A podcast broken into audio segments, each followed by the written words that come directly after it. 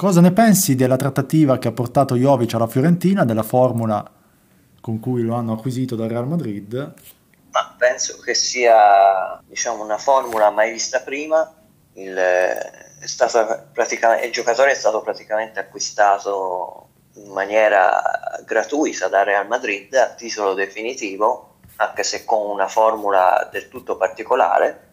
Eh, la Fiorentina praticamente prende un giocatore che a Real Madrid ha giocato poco, ma è un'operazione che ha, zero rischi, perché comunque il giocatore prenderà 2 milioni e mezzo netti e a Real Madrid ne prendeva 6 e diciamo per la Fiorentina comunque è un'operazione direi eccellente perché male che vada comunque lo rivende tra un anno anche se il Real Madrid ha messo eh, la clausola del 50 sulla futura rivendita nel caso in cui la Fiorentina lo cede la prossima stagione, altrimenti resterà due, due anni in viola. Diciamo se il giocatore poi si troverà bene e deciderà di continuare, raddoppierà il suo, il suo ingaggio, però è un'operazione che mi ha lasciato senza parole, cioè non ho mai visto niente del genere, in positivo, eh, dico. Sì, infatti è un'operazione sicuramente originale e devo dire anche sensata, corretta, per quelle che erano le esigenze della Fiorentina che aveva assoluto bisogno di un centravanti, diciamo, che desse più garanzie rispetto a Cabral, fermo restando che Cabral è comunque arrivato da sei mesi e quest'estate farà la preparazione con il mister e quindi avrà modo di integrarsi meglio e probabilmente penso che possa fare meglio quest'anno che viene. Tuttavia, però, la Fiorentina ha fatto bene a cautelarsi con l'acquisto di un attaccante di esperienza internazionale. E quindi adesso tra Jovic e Cabral sicuramente, almeno, poi dopo non si sa mai nel calcio, ma non dovrebbero mancare i gol come invece è accaduto negli ultimi sei mesi, dopo la cessione di Vlaovic. Da quando hanno ceduto Vlaovic? Eh sì, che sì, prima comunque segnavano tantissimo. Poi, eh, esatto sì, poi è un'operazione conveniente perché hanno due, anzi tre competizioni, se contiamo anche la Coppa Italia. Sì, avranno spazio avranno, Esatto, avranno spazio entrambi. Penso che punteranno anche sulla Conference League e, e quindi diciamo che i due, i due centravanti potranno alternarsi giocando magari uno di più un campionato e uno di più le coppe. Quindi eh, è un'operazione assolutamente intelligente. Assolutamente intelligente anche perché Cabral l'hanno pagato parecchio con i soldi di Vlaovic eh sì.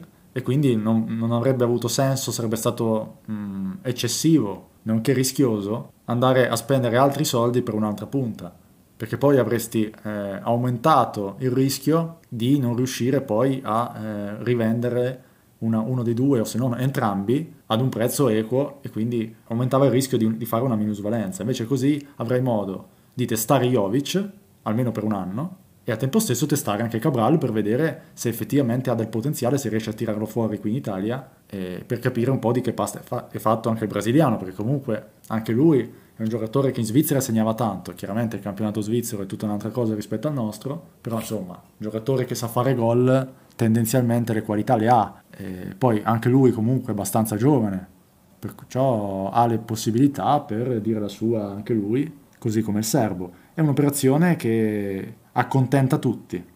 Sì, sono d'accordo. È un'operazione che comunque, come ho detto prima, per la Fiorentina non ha nessun tipo di rischio, perché male che vada alla fine eh, su, su Jovic sicuramente non fanno una minusvalenza perché praticamente è come se fosse arrivato a parametro zero. Esatto. E, e, su Cabral bisognerà vedere se il giocatore riuscirà a far meglio dei primi sei mesi. Nel caso, comunque, diciamo che se, se il brasiliano dovesse far male, potrebbero sempre comunque cautelarsi o vendendo il serbo oppure tenendo il serbo come, pun- come punto di riferimento eh, andando a vendere Cabral prendendo qualcun altro al suo posto nel caso fallisse. Sì, vabbè, io mh, mm, penso che Jovic comunque non resterà più di due anni perché un contratto da 5 milioni l'anno non credo che, che sia alla portata della Fiorentina, a meno che in questi due anni la Fiorentina cresca a, a, tal punto da poterselo permettere, ma non credo onestamente perché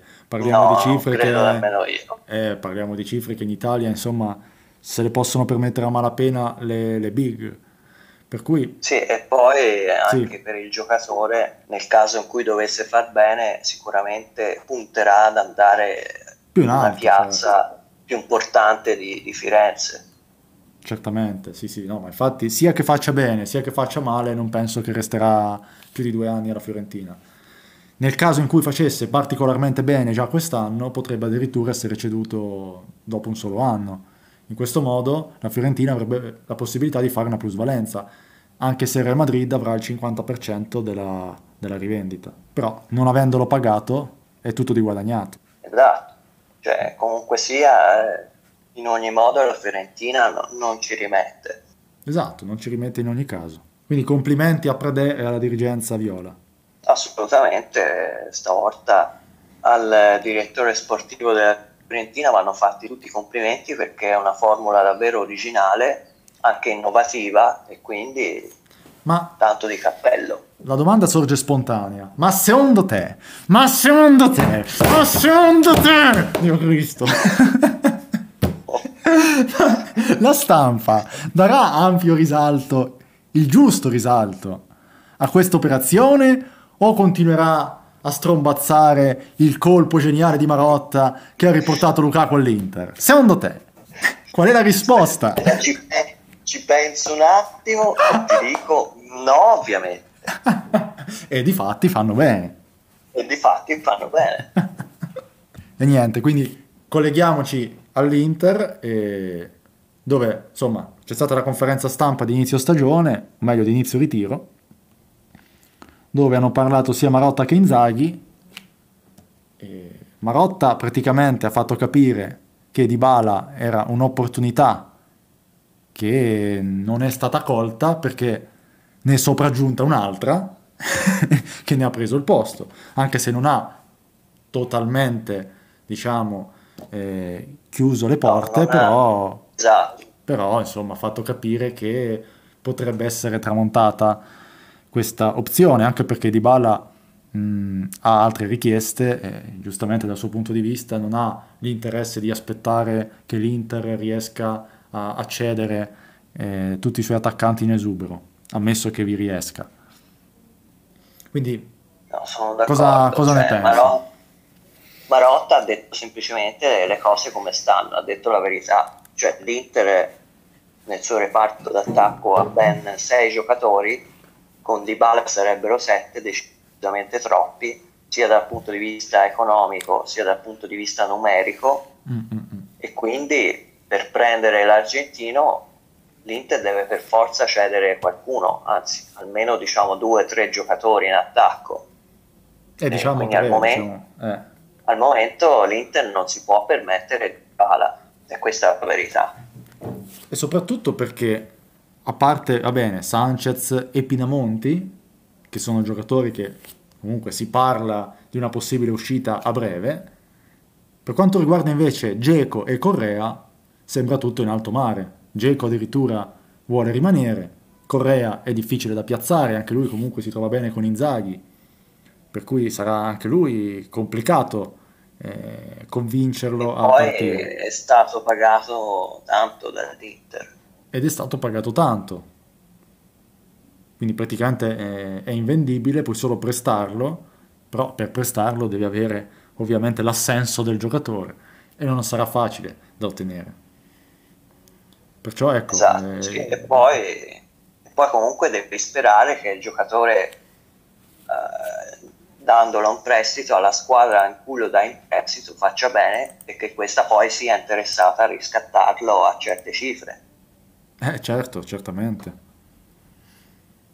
No, è una situazione complicata e ha fatto bene Marotta a questa volta a dire le cose come stanno senza i soliti pindarismi, e anche se ovviamente l'ha fatto adesso che ormai eh, diciamo che la maggior parte dei Yeah. tifosi hanno assorbito il colpo di quella che sarà la cessione di Skriniar, perché tanto voglio dire ormai eh, Sì, è solo eh, questione di tempo. non ci si può fare niente sì.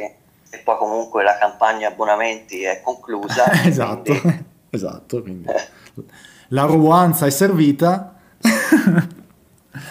col ritorno di Lukaku che ha rabbonito Eh. buona parte della tifoseria e quindi tutti Sì. saranno, saranno più volenterosi, accetteranno di buon grado la cessione di Skriniar. Adesso, ovviamente, questa è quella che tutti quanti, almeno quelli più ragionevoli, ritengono necessaria per, per le casse societarie. Ma poi bisogna vedere se si fermeranno qui o se andranno oltre. Chiaramente se andranno oltre, e se, se non dovessero cedere, riuscire a cedere De Vrij, un'altra, un'altra cessione sarà necessaria, quantomeno. E lì bisognerà vedere se... No, ho saputo Eh, che eh, l'Inter vuole fare no, 60 milioni di, di utile dal bilancio eh, acquisti cessioni, no? Mhm. Ho saputo che vuole realizzarlo non immediatamente, ma entro il 30 giugno 2023. Ah, Quindi nel caso, nel caso in cui l'Inter dovesse cedere solamente Skriniar, potrebbe poi diciamo, cercare di fare un'altra cessione non subito eh, quest'estate, ma a gennaio o comunque entro il 30 di giugno de- dell'anno prossimo. mm. Beh, vedremo. Vedremo perché se ne, Vedremo. se ne sentono tante. Se fosse così, sì, di certo sarebbe una buona notizia per tutti voi tifosi. Sì, diciamo Ok. almeno lo spettro di, di un'altra partenza come la scorsa stagione, quando lo stesso Marotta disse Hakimi sarà l'unico giocatore a essere sacrificato, sappiamo poi com'è andata a finire. Esatto. Ecco, non vorrei che si ripetesse la stessa storia. Però adesso ti pongo un quesito. Ma dato che Skriniar ormai, eh, insomma, sappiamo che verrà ceduto, secondo te cedere anche De Vrij per prendere poi Bremer farlo giocare in mezzo e Milenkovic al posto di Skriniar? Ovviamente è tutto da vedere se arriveranno, però siccome se ne parla da tempo, si presume che possano arrivare. Sarebbe un male perdere De o- oppure meglio tenere, cioè conviene più tenerlo o cederlo a questo punto, dato per partente Secondo- sicuro Skriniar. Secondo me De Vrij conviene cederlo in tutti i modi, anche perché è in scadenza di contratto Esatto. eh, fra un anno, ha 30 anni se non sbaglio, è del, è del 92 Sì, sì, 92. eh, e visto anche che è reduce da una stagione mediocre, eh, io lo cederei senza, senza grossi patemi. Il problema è che non sembra che ci sia tutto questo interesse su di lui. Adesso si parla di Manchester United, però Non so se, se l'Inter ha ricevuto offerte per il difensore olandese. Perché vedi, alcuni hanno parlato di Bremer e Milenkovic a prescindere dall'uscita di De Vrij, ma a me mi sembra fantacalcio, onestamente. Anche, anche secondo me. Perché se parte De Vrij, allora ok. Ma se non parte De Vrij, parte solo Skriniar, non puoi andare a prendere Bremer e farlo giocare a centrodestra e Milenkovic che fa la riserva di Bremer, oppure Bremer che fa la riserva di De Vrij o De Vrij che fa la riserva di Bremer. Cioè, mi sembrano cose un po' fuori dal mondo. Oltretutto non avresti la liquidità per fare questi due acquisti.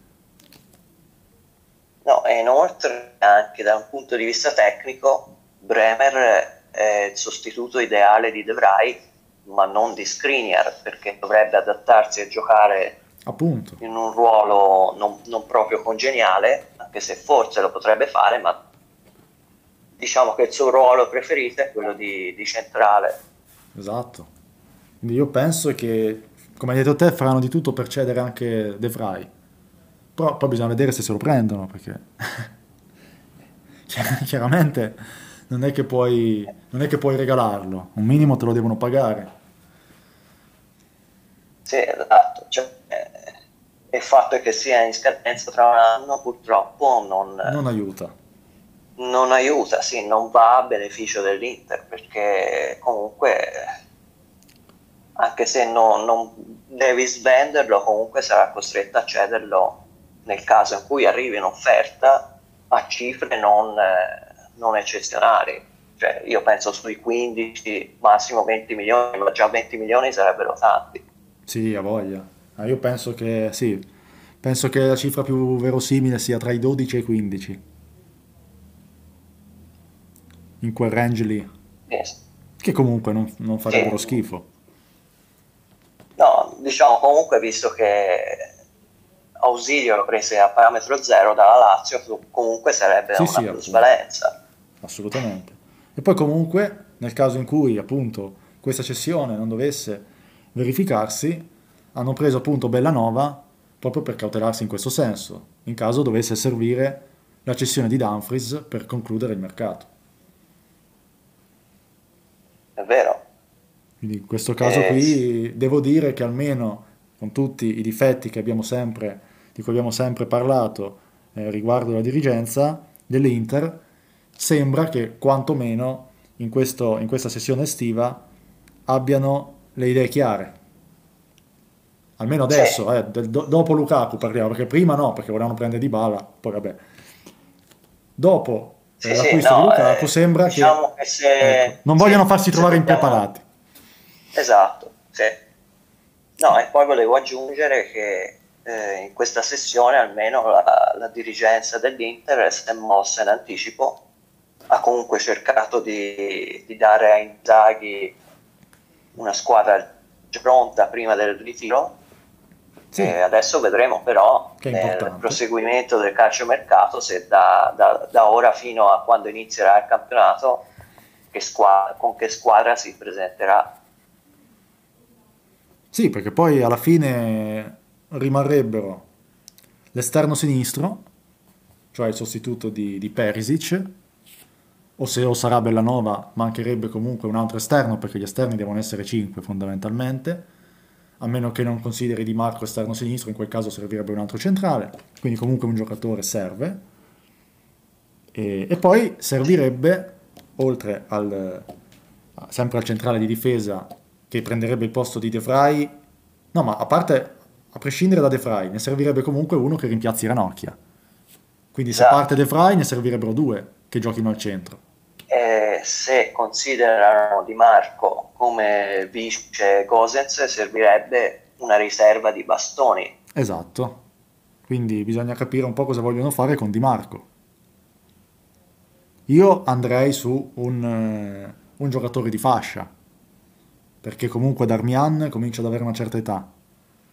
Gosens sappiamo che eh, insomma non dà garanzie dal punto di vista fisico, bisogna vedere eh, se riesce a tornare sui suoi livelli. Bellanova è comunque un giovane, quindi dobbiamo vederlo in una piazza importante come l'Inter, anche se secondo me ha tutte le qualità per fare bene, però è un 2000, bisognerà aspettarlo un attimino. Dumfries bisogna vedere cosa fa, ma facciamo conto che rimanga e in ogni caso secondo me un altro esterno sinistro, possibilmente ambidestro, comunque che possa giocare anche a sinistra, eh, se non si riesce proprio a trovarlo mancino, secondo me è da prendere. Sono d'accordo. Cioè, perché a quel punto Di Marco scalerebbe come, come vice bastoni, gio- potendo giocare come braccetto. Sì, poi E- in ogni caso io andrei a prendere un centrale come di cui ho già fatto il nome tante volte, Palomino, o comunque un centrale mh, di piede mancino che possa giocare sia al centro che a sinistra, sarebbe l'ideale per completare il reparto. sì. Perché comunque Ma Di guarda, Marco... visto, sì, visto che l'Inter è comunque diciamo non può spendere più di tanto come riserva, Sì, come riserva, anche se non mi piace, potrebbe andare bene anche a Cervi. potrebbe andare bene anche a Cervi, sì, per prendere il posto di Ranocchia andrebbe benissimo. Sì, esatto. E poi appunto potrebbe anche essere impiegato a, a sinistra, nel Sì, centro-sinistra. sì, sì, sicuramente. No, dicevo perché Di Marco comunque ha dimostrato di avere delle lacune difensivamente, quindi ci sta che tu metti Di Marco nel centro-sinistra quando magari giochi contro l'Empoli o squadre di quel tipo, ma se giochi contro delle squadre più importanti e bastoni magari ce l'hai indisponibile, servirebbe mettere una Cerbi, un Palomino, comunque un giocatore più difensivamente solido. Sono, da- sono pienamente d'accordo. Anzi, io ve- vedo Di Marco più come esterno tutta fascia che come braccetto, perché appunto in fase difensiva ha, ha delle- ha dei limiti evidenti. Eh sì, infatti lui serve principalmente per impostare il gioco, quindi quando fai la partita nella metacampo avversaria, però non è che puoi farlo sempre contro tutti gli avversari. Ci sono avversari No, che, che ti costringono anche a correre a, a partita in corso Sì, esatto, Eh, eh, Ah, sì, nel caso in cui tu debba recuperare un risultato, allora sì, ci sta a inserire Di Marco come, come braccetto di sinistra, Che però poi, ecco, farlo partire titolare come in certe partite come contro il Sassuolo o anche il Bologna, che è stata la partita decisiva in negativo purtroppo, eh sì, eh, è stato, è stato fatale purtroppo. Eh sì, quando si è perso Arnautovic, Eh, anche se lì la Esatto. colpa era da distribuire anche col resto della squadra che non ha prestato Barrow quando ha messo il cross. Comunque sì, lì se l'è perso proprio Sì, sì. clamorosamente. Va bene, allora non so, se, se volevi già chiudere, se hai da fare, chiudiamo qua. Così poi riprendiamo in questi giorni. Dimmi te. Se no, che qual- quale altro argomento si potrebbe Ah, possiamo, ah, possiamo, sì, possiamo concludere brevemente sull'Inter per quanto riguarda il dualismo Andanovic-Onana. Ah, giusto. Quanto Sì, riguarda il eh, portiere, eh, sì, vai, Inzaghi vai. ha dichiarato che Andanovic sarà il portiere titolare, ma eh, insomma, vista la stagione scorsa di Andanovic, eh, non lo, so- non lo so, cioè, oh, sono molto perplesso, diciamo così. Bisogna vedere, bisogna vedere Onana come, come lo, Eh, come si approccerà con, con l'Inter, perché comunque mh, viene da un periodo, adesso aveva ripreso a giocare da un po', però ha avuto un lungo periodo di inattività. E non ne hanno parlato bene alcuni suoi compagni all'Ajax, quindi ne viene fuori un po' un- un'immagine screditata negli ultimi tempi. sì, ci sono dei dubbi anche su di lui. Eh, diciamo non- così, però io aspetterei il ritiro prima di sbilanciarmi e dire eh, chi, sarà, su- chi sarà il portiere titolare. Infatti, infatti noi non ce l'aspettavamo che venisse fuori così questa, questa notizia di Andanovic titolare prima ancora del ritiro. Cioè, ci, si- Esatto, ci si se- aspettava che almeno venissero valutati entrambi. Concordo, cioè io se fossi stato Inzaghi avrei detto ma aspettiamo il, ritiro e poi farò le mie valutazioni su chi sarà il titolare, non subito dichiarare, dice no guarda Andanovic resterà il portiere titolare per- eh, eh, essendo anche reduce da, da un'ottima stagione, Cioè, ma dove l'hai vista l'ottima stagione? Con tutto il rispetto e il bene che, che posso volere al portiere sloveno che è stato un grande portiere ma purtroppo eh, da, da un paio di stagioni è in fase calante ma evidente.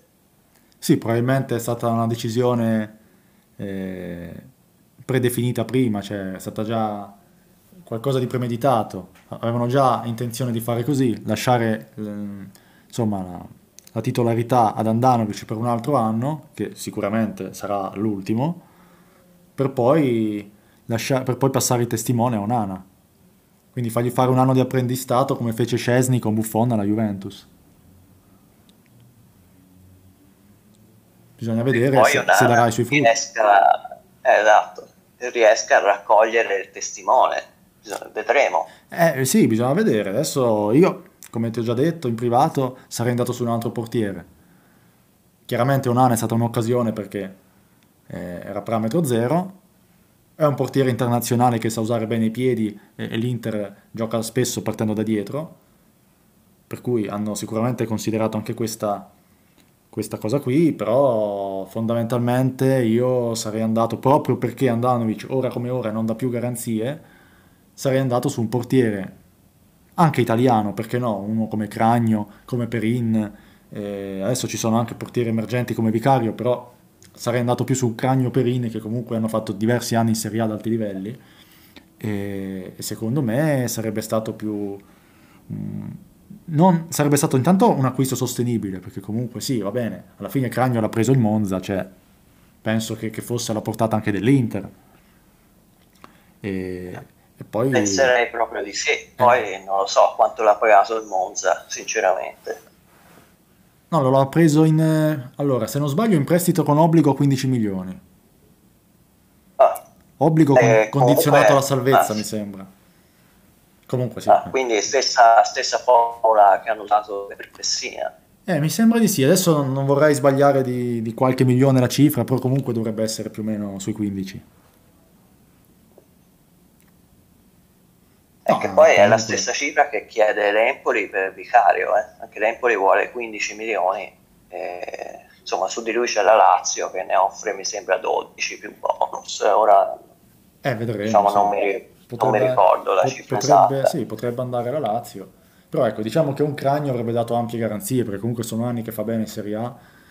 eh, nonostante venga tartassato, perché giocando nel Cagliari ha preso una marea di tiri in porta in questi anni.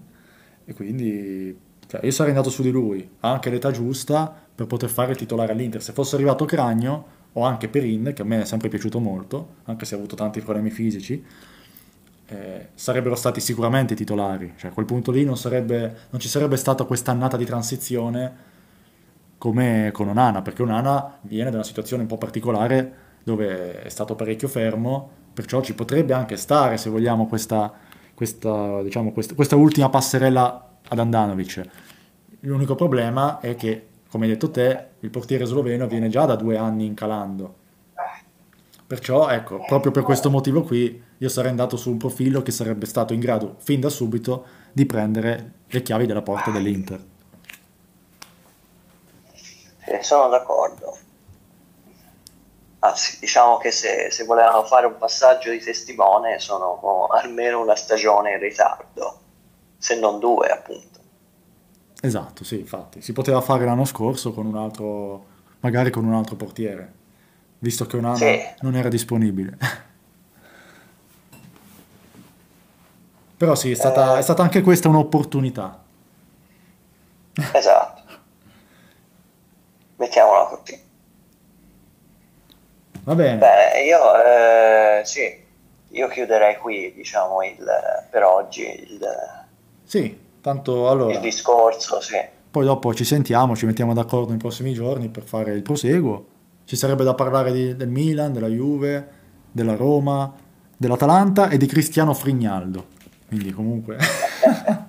Ma però comunque sono tutti argomenti più brevi di questi due. Perciò faremo... Sì, sì, tanto faremo un, eh, un discorso generale su- sulle altre squadre. eh. Penso che in tre quarti d'ora faremo tutto. Poi vedremo, Ok. vedremo quando. Se ne parla in questi giorni. Va bene. Alla prossima puntata. Ah, allora, al prossimo episodio.